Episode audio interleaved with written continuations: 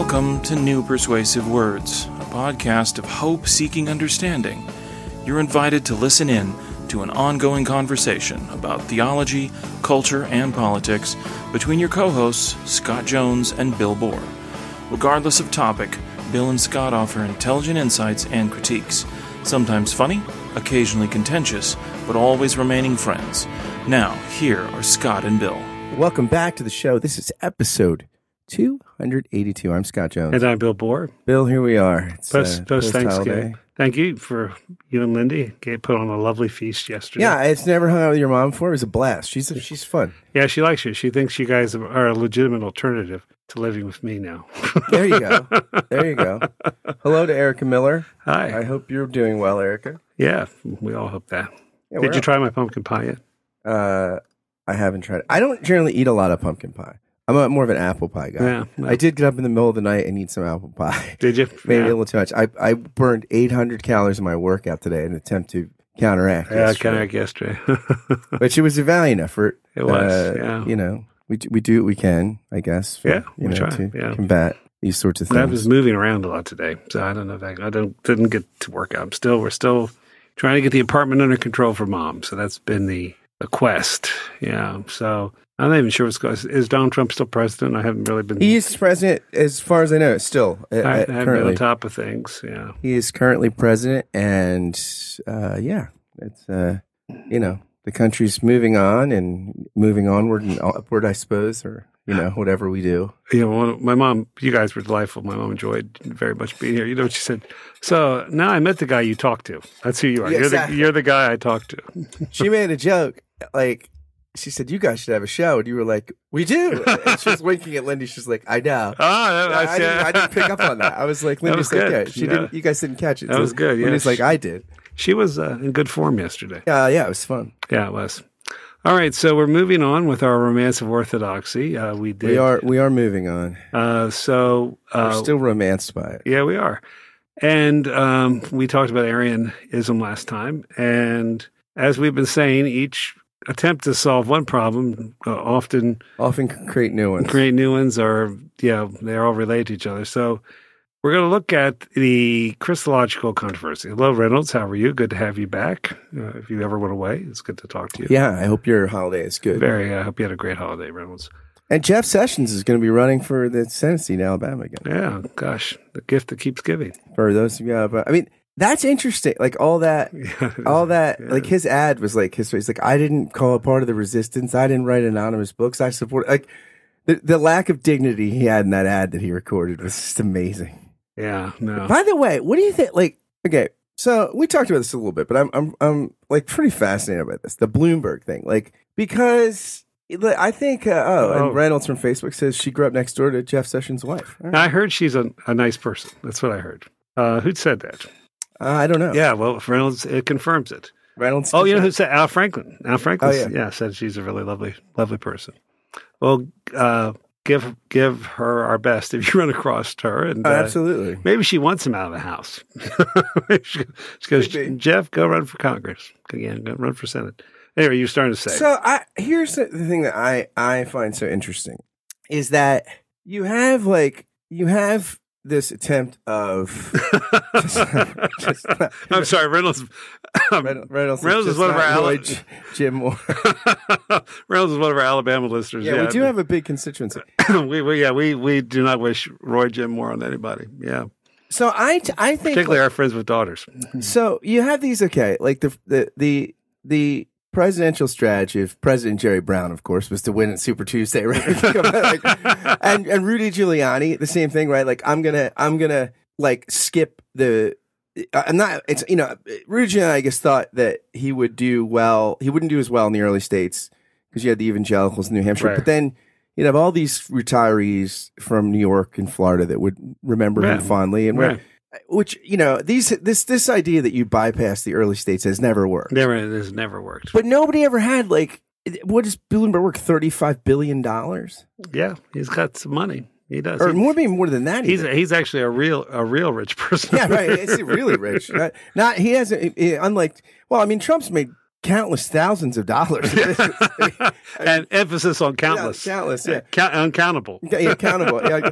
But but you think like okay, so Bloomberg just dropped a thirty-five million dollar. Like m- my wife was saying that in the hospital she works at, she's like, I I saw that Bloomberg ad like on cable. Like nobody drops national ads at this point of a primary campaign because you can't afford Yeah. to. Like I think he spent more on that ad buy than anybody has in their war chest right now. Yeah. Like I mean, it, it, it's it's so like could you so like what if he just uh, gets his name recognition up high enough that by Super Tuesday he does like he because he could because he could spend money competitively uh, competitively in all of those states. Yeah, it's a possibility. I, you know, I talked about this earlier too. Uh, you know, you, you could very well have a brokered convention. We haven't had one of those for a while, and and with the fact that not one person is really gaining traction, though, I would still say, given everything that's happened, um, and thing, you know, and Biden's not giving maybe the best stump speeches, he still seems to be in a pretty good position by the time he gets to Super Tuesday. I mean, because of his strength in the South and with the African American vote. So I don't know. I mean, Bloomberg and and uh, I saw like one of his. He, I think Alabama. Speaking of Alabama, was one of his first. Yeah, because he had to get a filing deadline. An exploratory, yeah. So he did that, and so who knows? You know, I think uh, You know what Bloomberg's only weakness is? Only- no, only? nobody in the Democratic primary voting field really likes him. nobody that Well, they're how- not really well, what, enthusiastic. well, what three conventions ago he spoke at the Republican convention. he did, I think. Yeah, yeah. He's now, uh, of course, Donald Trump used to be a Democrat too. So I mean, it, that, that- I guess that that's less important than it used to be. But uh, yeah, I don't know. It's an interesting, uh, it's an interesting thing to see what see what will happen at this this point of things. So, Yeah, I, I just find it a, a fascinating thing, because, and I guess it it trades on again that this idea that Joe Biden has a, is really a kind of paper tiger kind of can that, that you know he's that, that Yeah. he's he's he's hollow and that that you know that like let's say Joe Biden finishes fourth or something in Iowa and then has a weak showing in New Hampshire. The idea is that like yeah, that, You know- that it folds. Yeah, yeah. or maybe Bloomberg is just going to be like hammering Trump and like and weaken Trump. I, Maybe. And the other thing too, I mean, there is a sense of even though it's been continued, it's been you know proven again and again that the whole blind Biden thing in Ukraine is a, has been disproven and proven. It's been proven it's been disproven, or anyway, that's a false conspiracy theory. Nonetheless, I mean, you know, thirty five percent of the country will believe whatever they hear on from the mouth of Trump or, yeah, from, or, or from Fox. state or yeah. state news. And Pravda. So, you know, I, I think that's problematic. I mean, um, you know, again, not what Bo Biden was doing was good or ethical. Uh, but has anyone counted the number of family members working in the White House? right, right, now? right. I mean, and, and this is the thing, like, I mean, yeah, it's crazy. I- you know, it was funny because Martha MacCallum on Fox a weeks ago had, I guess Laura Trump was on or something, one of the Trump's daughters, daughter-in-laws. I guess, I guess. There's only is- one daughter. Right, and this is Eric's. This is Eric's. Right, Eric's wife. And they were saying, well, you know, people say Ivanka and Jared aren't qualified, you know, to for some of the things they do. What do you say to that? Oh, they're very qualified. Okay, Martha. It's like ask and answer. you heard it. She said it. What are we going to say? She, we asked. Yeah, it was answered. Yeah, I stayed at Holiday, Holiday Express last night. Yeah, Holiday I mean, yeah, Express, yeah. it- this is like you know, it's a very yeah. Oh no, it's funny. It's a funny time. Funny time. and then the impeachment, you know, which is there's a poll fifty percent of the country's for removal. Yeah, that's that's as high as it's ever been. Yeah, that's as high as it's ever been. No, no. Well, I thought I didn't have a chance to read it, David. I like the the, the the title. Actually, is very helpful. We should stop saying impeachment is political because because it's constitutional, and I think you know there there could be political motivations, but impeachment is um, part of the balance of powers in the Constitution, and if the executive office, if the president abuses power um, or breaks the law, this is what you're supposed to do. And so there's an investigation whether or not he actually broke the law. I mean, and you don't have to, I mean, you and I and all of America knows that he witness tampered and obstructed justice because he, he does that on, on his on his Twitter page on a regular basis. Yeah, but hey, the conservative argument and science, it couldn't have been harassment without Adam Schiff reading the tweet to her. She wouldn't have seen it. I would be, I would have been tampered, and I was like, "Wow." My favorite is just be, you know be uh, just because the bribery didn't work doesn't mean it wasn't wrong. right, right, oh, yeah, that's yeah, yeah. But, I mean, it is interesting though. You, you, I mean, does I mean, if Trump wins, the if he's acquitted in the Senate, there will be a rally at the White House. It's going to be like the biggest presidential victory anybody ever had. I mean, Right. it will be. It will be. Yeah, know. I mean they'll probably they'll probably uh, go five guys instead of uh, McDonald's. Oh, yeah. No, they'll go all out. They'll go up the burger chain. But I, we were talking about this earlier today too. The thing that I found so interesting is like this morning. I guess it was their slow news day. So Morning Joe had this segment where they had this Oh, medical right. consultant guy that works with this doctor. It was interesting. He was spending time with all these candidates in Iowa and asking about their own health, their personal health plan, like how they Right. What do look they into do? their own Right. physical health and mental well being, and, and then asking about health care and, and their lifestyle. It's really, I mean, it was interesting. But I was like, like all these candidates are, you know, they exercise and they think about nutrition and this and that. I thought even Trump. Here's where Trump is with kind of the everyman because you know it used to be. Right, that the boss was fat because he was living high off the hog, and the workers were thin. Right? Right. but now it's like the, the, the elite class are the people that have the time and and resources to eat well and have expensive gym, and the working class are the people that are are overweight. And so even Trump's with the working class there, right? I'm gonna do at McDonald's. I'm never gonna t- tell you to get on a treadmill or, Yeah, or anything like that. Like he's, you know, I mean, the guy just does not exercise, and he he, you know, I mean, he eats pretty Yeah, pretty poorly. pretty yeah. poorly. Yeah. By the way, I didn't tell you this. One of the things I'm thankful for, we're still in the season of Thanksgiving, is all the things I don't have to watch because you tell me about them. yeah. Oh no, I'm I'm on the I wall. really, man. you know, you, I, I am, uh, I am totally on top of things that are going on in the media and such because of, of you. What's going to happen if Trump loses? Nicolle Wallace is not going to keep that show, I would guess. if she, if he what? Lose, If he loses, I, I don't know that. Like, oh, what's what Deadline White House? yeah, I, I don't think that Well, like her show is as good without Trump. As it's kind of like Bernie Sanders. He was a better candidate when he was the anti-Hillary. Right. He doesn't have as much cachet on his own. no, no, no. I mean, he and Elizabeth Warren don't have much to No. to disagree about. No, no. Yeah, I know. Well, that's an interesting thing. I, you know, I mean, Deadline White House. I, I'm assuming there'll still be news coming out of the White House after Trump. yeah, but I just not going to be as interesting. well, I know, but maybe we can like find out. You know, maybe we can actually learn about what's going on in the rest of the world, and hey, maybe solve some problems. yeah, it's possible. It's not going to be that interesting, but Well, yeah, we only have a few. You know, there's just a few major problems that may end civilization and the world as we know it. But other than that, other than that, yeah. that's good. Good. All right, so back to The fourth century. the fourth century, one of Bill's favorite centuries. It was a good century. It was an interesting century. I thought the six six was high for you, though, wasn't it? well, I like the fifth. Too. Fifth, yeah, fifth, right. Yeah, but that's Augustine's century. Uh, well, but he was around. I mean, he started and he, he started the end of the fourth. But the fourth is where I did most of my work. There we go. I mean, he means historically. He, he's Bill's not saying he's that old. He's, you know. I mean, yeah. Well, there have been some some theories about time travel. I like that. Yeah. Yeah. Who, where did I? Oh, did you? I, I always think those are hilarious. I'm sorry. We are having trouble going task, but this is the day after Thanksgiving. I, I always love those hilarious. Uh, is such and such a time traveler when they find a picture of, uh, you know, a past picture where the person Yeah, looks yeah, like, where it looks like somebody famous. I love that. like for instance, the, the who's the the activist, the young activist from is she a Norwegian? oh, did, yeah, they, yeah, Yeah, It's the one that goes, "How dare you?" they use that as a Howard Stern drop now all the time. How dare you? yeah, yeah, they had a picture of someone look exactly like her from 1880 or something. Yeah, like is she a time traveler?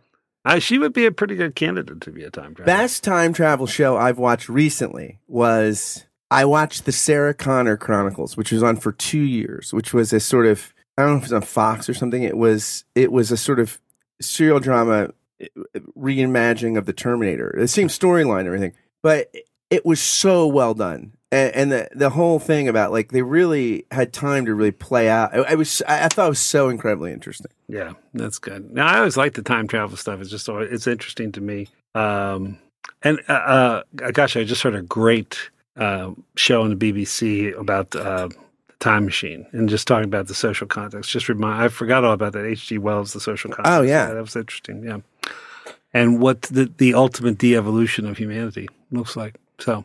Which is happening right now. Yeah, well, I think we. I don't. I don't. Yeah, the thing about that that's not feasible is we won't be around as long as he thought we would be. Yeah. yeah, so it's that's not. Gonna I was to just put onto this, this movement. Somebody we actually both know this person. It's it's this movement about like living humanely in the decline, like in the uh, you know like as the world falls apart, and Right. climate change. And I said to the person, I said, well, couldn't you just watch The Walking Dead? And you, that's like, you don't really need to like, you know, you could just like, I feel like every post-apocalyptic show, we don't need scholars thinking about this. We have shows made about this all the time. Yeah, people say, "What are you doing, Bill, about this time?" I said, "Well, I'm trying to, you know, double down and caring and, and working positively where I can, and and trying to build bridges." And I've significantly upgraded my arsenal. That's all. Yeah, no, that's what you need Yeah, it's all those things. Yeah. I want to take a brief moment to ask you a quick question. Do you like this podcast? Do you enjoy it? Do you look forward to listening to it while you do a morning, afternoon, or evening routine, or while you're exercising, or while you're caught frustrated in traffic? Do you tune into it because of the conversations you find here? If the answer to the aforementioned questions is yes, or even just a solid maybe, would you do something for me? Would you consider becoming a Patreon sponsor of the podcast for just five bucks a month or more? It's for a good cause. You can help this podcast and one of the many others I do keep going, and you can help launch several other podcast projects I've got in the works. So I invite you to be a patron through Patreon of this, which I think is an art form you're enjoying and will continue to enjoy. Again, any contribution is welcome, but for five bucks a month, you will get a shout out on the thank you roll call, which begins right now. Thank you, David Babico, Andrew Stravitz, Barry Stewart, Ben Crosby, Ben DeHart, Carol Clemens, Charlotte Donlin, David Norling, David Zoll, Ellis Brazil, Jennifer Spite, Jennifer Underwood, Jim Kress, Joel Wentz, John Schneider, Jonathan Butrin, Jordan Mossberger, Josh Redder, Kai Wittenpeg, Larry Rule, Liam O'Brien, Michael Butera, Peter Steigerwald, Samantha Konauer, Sari Graham, Simone Garabedian, Stephen Rowe, and Jody Stevenson.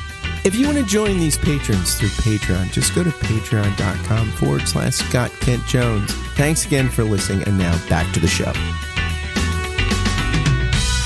At any rate, fourth century. All right. Well, um, Christological controversy. I mean, you know, one of the things I think I, I remember uh, trying to teach this uh, to MDiv students, and because it's a pretty confusing, uh, confusing set of circumstances. Partially because it never actually it doesn't get solved. I mean, in many ways, the history of uh, subsequential history of particularly the Eastern and Byzantium churches really controversies around this, and uh, some people, you know, when people say what was part of the decline of Christianity and allowing there to be the rise of Islam, one of the one of the factors that people point to now, again, how how much this is or not, but particularly social historians say, you know, the weakening of Eastern Christianity because of the Christological debates.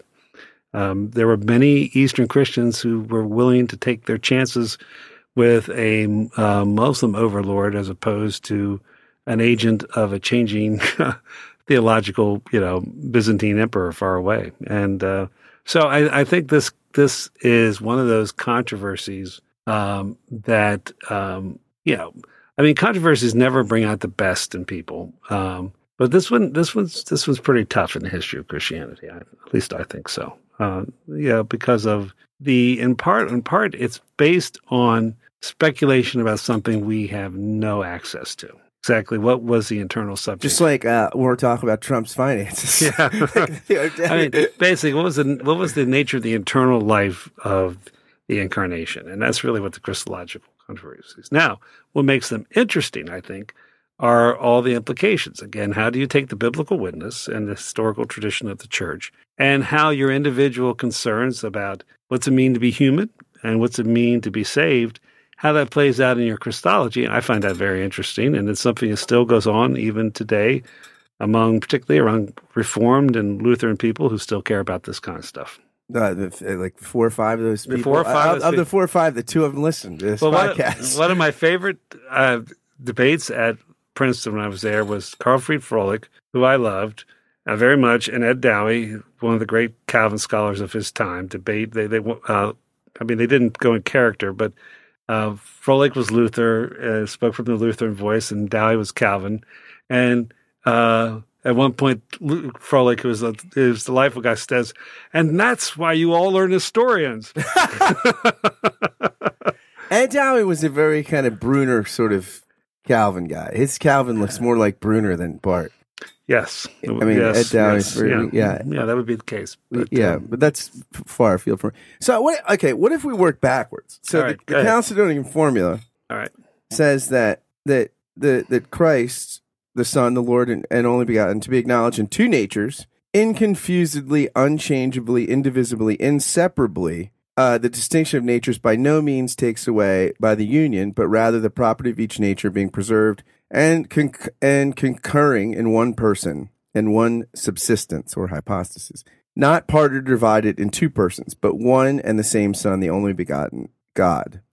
Uh, so basically, what we're saying here is there's two per there's one person, two natures, and the natures are not are not separable, right? Nor changed or confused. Right. So they're in this so sort in of words, they're in this So, G, the, the, the subject of the incarnation is a full human being, and humanity is not compromised. And he is fully God, and divinity is not compromised in any way. But, um, uh, but there's only one person. There's not kind of a. There's not like two two people bumping around Right. inside each other. So that that was the compromise, and it was a compromise uh, to make this. Uh, I want to try to make this simple, hopefully not simplistic. If you want to think about it, it's, it's it really comes down to um, uh, well, a simple way to think about it as an argument between two of the most important uh, ecclesial and theological centers in the early church. It comes down to an Antiochian kind of approach to things, um, and also an versus the Alexandrian uh, perspective. And you know, it it does play into. I mean, when you think of, for instance, a literal approach to Scripture, a more you know, a more concern about the text, if you would, uh, the center of what we would call critical biblical study, but not in a modern sense, but where there was the best, if you would, biblical study going on in the ancient uh, church, early church, you would say that that was around Antioch. Some of the best exegetes of the early church were all associated with Antioch. Alexandria is certainly it is the the you have that long uh, Platonic tradition going back uh, pre-Christian to Philo and the Clement and Origen, and of course Alexandria is where the the anti-Arian thing blows up. So when you think of that, you think of figure. When you think of Alexandria, you think of folks like um, uh, Athanasius, uh, Alexander before him, Athanasius. You'll, you'll think of Cyril will be an important person in this figure. So to say that it's Alexander, Alexandria versus Antioch is, is kind of accurate in some ways. I mean, that's helpful um, because the teachers that come in conflict are associated with those two those two sees, and perhaps maybe even the way they approach the Bible certainly influences this debate. So ultimately, we got there's a tendency either on one hand to really go towards what the, you know the Nestorians, you know, their the, the perspective there t- tends toward it's two natures and two persons. Yeah, right? they, they don't. They're not comfortable with the idea. Uh, they they don't see how in the Alexandrian emphasis of the crucified God or the you know that the the logos being closely associated with the person of Jesus. Now, you know, part of the thing you can argue Athanasius. We don't. Athanasius doesn't necessarily explicitly have a human subject in his Jesus. He never explicitly says Jesus doesn't have a human subject, but the implication, uh, and certainly his most famous student, Apollinarius, is the one who gets condemned, and Apollinarius boldly says there is no human right. So basically, what happens with Apollinarius is you have you know the the humanity of Jesus is kind of a shell. It- there's not really the the the, the thing of will and Well, soul and mind and things. These are all divine. the incarnate or the logos takes on a human body. right. That's what that's basically.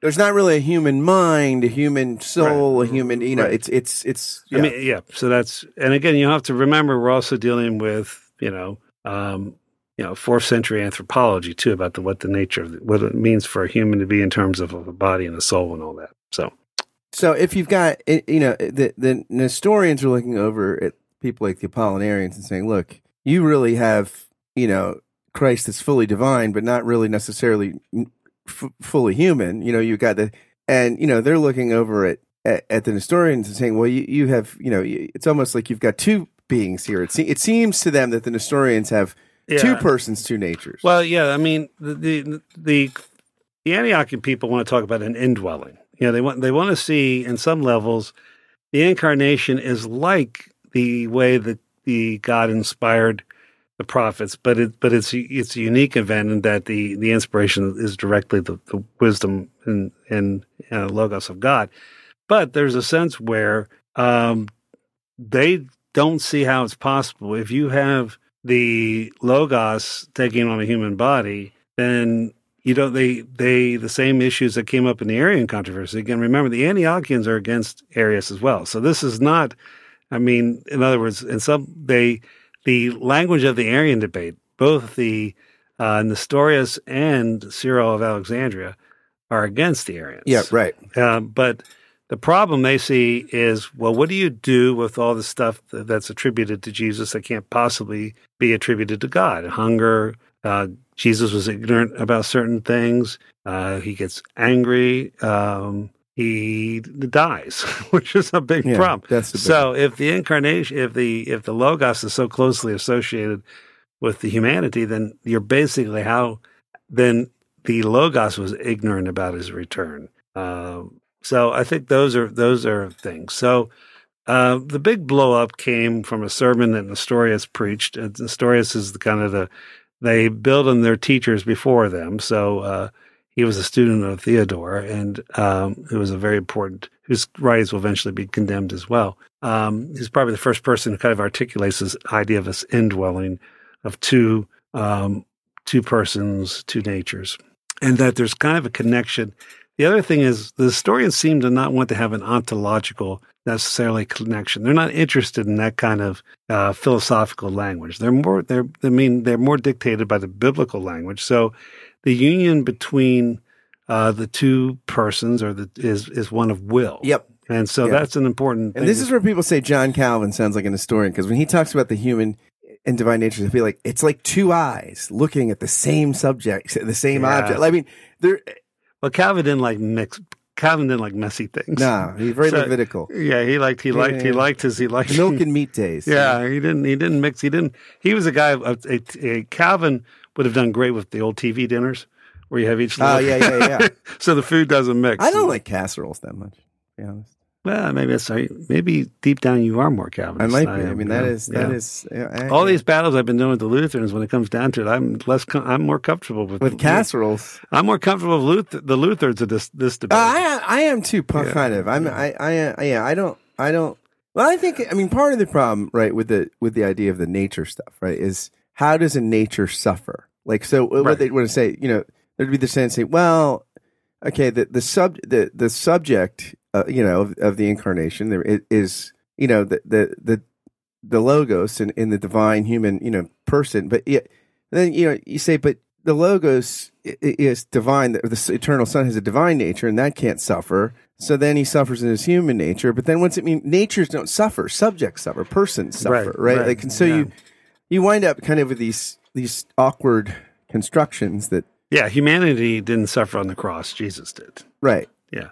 Right Uh, but again, we also we don't we we have a much weaker understanding of solidarity of things as they did too. Yeah, yeah I mean our our participation. In other words, how you know the how are we? You know, in other words, sometimes I think why um, a lot of, for instance, modern evangelical de-evolves this idea of of you know of a purely substitutionary view of the atonement, which actually I'm not willing I'm not willing to throw that out like uh, as quickly as some people are because it's like in the Bible a lot. Yeah. but sometimes why we you know make a big you know we get all the drama- dramatic about you know almost at times of a moralistic approach to the cross. I think in part is because we don't you know we don't have that kind of solidarity sense of humanity anymore. There's a sense of what it means to be part. You know we. I'm more of a part of a community than I am of an individual. That's that's a hard thing to, ta to ta- talk to Western people about in the 21st century. yeah. And also, I mean, it's probably not tenable as modern people to think about natures the same way. Like like Yeah. like a, a, the, the, ha, there's a human nature that exists in sort of abstraction from particularity. You know, like it, it, there's there's human nature exists in persons. It doesn't. Yeah. It- there's not there's not a sort of Right. like realm of the forms or some you know like where it exists in some ideal abstract. Yeah, I, you know, and I think part of the, yeah, and I think this is why sometimes people this this discussion people you know and now again our Eastern brothers and sisters are a little more conversant with this because it was a it has more community implications there. You know, it, it works out. And also, they look at Aquinas as modernity. yeah. so, yeah. I actually had people like say that to me. They were studying the business cemetery, Byzantine seminary in Pittsburgh. They have our Aquinas. Is modern. But I, I maybe be helpful at least for our casualists or but, but, but who they have already probably turned away. Exactly. but I think this idea. So, what are the implications? For instance, I think the certainly the Alexandrian, and this is in Cyril uh, of Alexandria, who is uh, is the bishop of Alexandria, Alexandria, who gets a, it becomes a, a real political fight between Nestorius of Antioch and Cyril. And Cyril's is really behind the you know the victory of what happens at at The Chalcedon um, uh, Council of Chalcedon, 451. Um, but um, you know, getting behind what they're fighting for might be helpful to understand. I think one, the crucified God. I mean, I'm using you know Moltmann's term, but that's really the idea that God suffered for humanity. Like it, it's it's a new version of the original concern of Athanasius. That the idea of God um, coming down and truly being engaged with humanity. The you know part of why this whole argument, you know, part of what happens in the fourth century that wasn't a problem earlier on is there's this sense of the old middle Platonic hierarchy of God, you know, God needing intermediaries to, you know, do things somehow, God not being contaminated with matter. Um, you know, Ath- Athanasius says no to that, and and part in part because the idea of the mystery of God becoming human that's a that's that is a central importance that, that, that drives the piety of Alexandria, and and to the point where they're not that concerned about the potential metaphysical or you know theological issues. They're willing to risk you know questions about you know the ignorance of Jesus in order to preserve you know in order now they have they have answers for that. I don't think they're necessarily good answers, but nonetheless they have answers. But that's really what drives the machine there, don't you? Don't you think? yeah, it's you know it's what Phil Cary calls in his great book, uh, the me- the meaning of Protestant theology, it- it- the divine carnality. He says at the Yeah. heart of the, the Christian faith is this divine car- that God come down and really eh, taking residence in eh, you know in on earth, not just in a in a human being, but as a human being. Yeah, and that's where you really and you see, you know, that's why we brought up the whole Luther.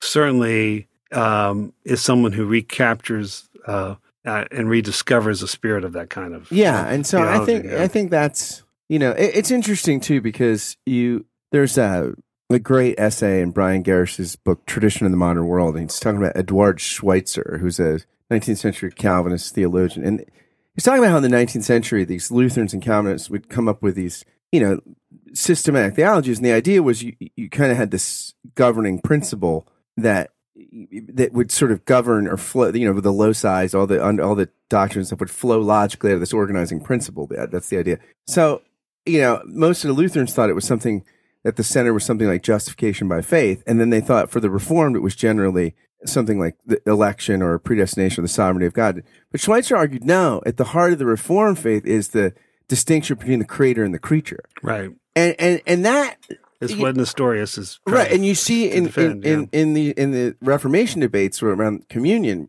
between the this is some of the issues right where Right. there's so i mean i think that that stuff Yeah, I mean the the the Zwinglian folks, and that's that kind of um, the humanism, uh, the zwinglian taliban. the Zwinglian Taliban, but the, but the humanism uh, of Erasmus, Zwingli, and and Calvin, uh, exactly. I mean, they, the, the division between the divine and and the creature, and so it, it it's interesting where both the Nestorians and and the um, uh, Chalcedon folks agree upon is that there's a sense where there is this distance, you know, on one level, there doesn't need to be any other kind of intermediary beings. Okay, there doesn't need the the Son is fully divine, but different. They each have different issues about what the effect of that is on on on the divinity. And like you said, the uh, the Nestorian folks do want to keep that distinction, and and you and you and most people want to see the Chalcedon formula as a compromise by saying that they're still fully human, fully God. Um, that that it, you know that the two maintain their integrity. Um, you know that compromise. I guess that was Brother Leo helped uh, Leo. Yeah. uh, Pope Leo came up with that idea, or or at least it's attributed to him.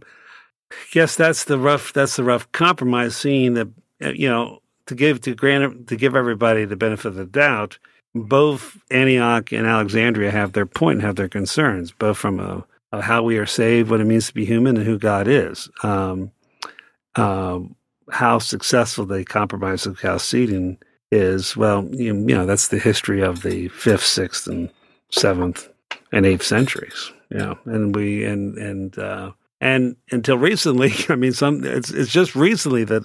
Uh, some of these communions have been restored into you know into either the east or the west. I mean, Yeah. yeah, there was an active Nestorian church, and and the Coptic church was always pretty monophysite. Again, that's really Yeah, there's an active Nestorian church. That's the PCA. yeah.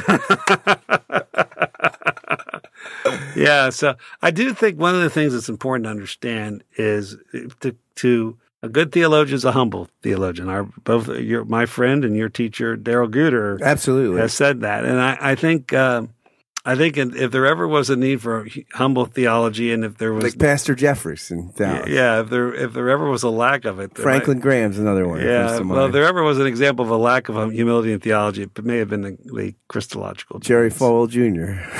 Yeah, yeah. I don't. They don't. You know, I've taken Nestorius over all of those guys. Yeah, I mean, I'll say two things. I think they're just random thoughts, but like one, Dale Allison was one of my New Testament professors in seminary. He's now at Princeton Seminary, a great New Testament scholar, one of the greatest of you know his generation. He at one time he thought like the the divine and human mind in Christ, you know how, how these things interact. He thought you know the best analogy he ever heard. And I thought this is good. He said he thought always thought of it like the subconscious and the conscious mind. Like your subconscious mind has access to all of your conscious mind, but it doesn't go the other way around. Your conscious mind doesn't have the backwards access to your subconscious that, and so that's why in your dreams your subconscious, you know, can, and so it's interesting how. And he, I thought that was an interesting analogy. The second thing is Bruce McCormack wrote an essay. It's kind of a a, a essay that's uh, kind of directly challenging George Hunsinger's essay because George Hunz What they challenge Yeah, each yeah, other. That's hard to. That's hard to believe. yeah, Hunzinger wrote this thing, something about like uh, this the Karl Barth's Christology. It's it's fundamentally Chalcedonian character. And Bruce wrote an article that was uh, titled uh, "Karl Barth's historicized Christology: Just how quote unquote Chalcedonian is it?" But Bruce argues, and I think this is right. I mean, I think he says that Barth, by his mature thought, as he's thinking about Christology, atonement, so that he doesn't. He he tries to do justice to Chalcedon, the you know fully human, fully divine, one subject, but he thinks less in terms of natures and more in terms of you know th- that.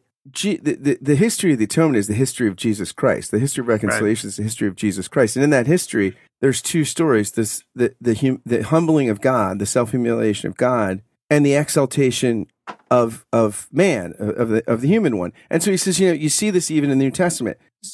In John and parts of Paul, the story is the Son of God is Jesus Christ. It's the story of descent. And other places in like the Synoptics and other parts of Paul, it's Jesus is the Son of God. He's he's exalted, Exalted, to right, that. right. And so Barth says there are two there are two stories, two histories taking place in one person. And, and so he kind of gets out of the nature talk, and it's a very interesting thing. But one of the points Bruce makes too that I think is is different than in Cal and Chalcedon. If they were saying, well, who's the subject in the incarnation? Well, it's it's the logos, it's the logos simpliciter, it's it's the it's the eternal Son before history. You know, but for Barth, it would be Jesus Christ. It would be this.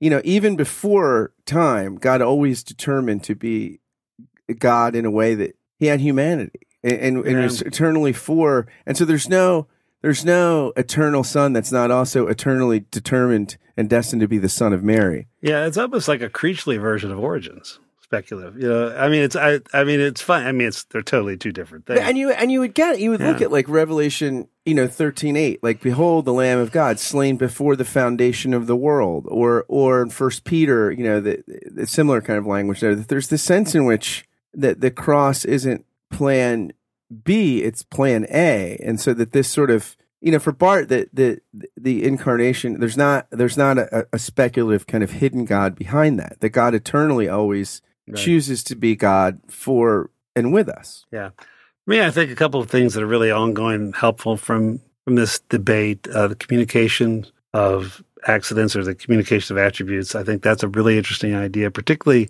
uh, how it grows. And I think, particularly, I think of someone like Maximus Confessor um, and what how he uses that as a model for the for this Christian life, uh, the internal life, the interior life of Christ, uh, the relationship between the divine and the human natures for Maximus Confessor is kind of a model of what it means to be a, of an infilled Christian with the Holy Yeah. Spirit. And I think that's a very powerful idea. I mean, Maximus Confessor is one of those people really hard to understand. It's worth trying to understand. There's some people that are really hard to understand and don't waste your time. But Maximus Confessor is one of those people. I'm not Like naming Rudy Giuliani. I'm not naming names.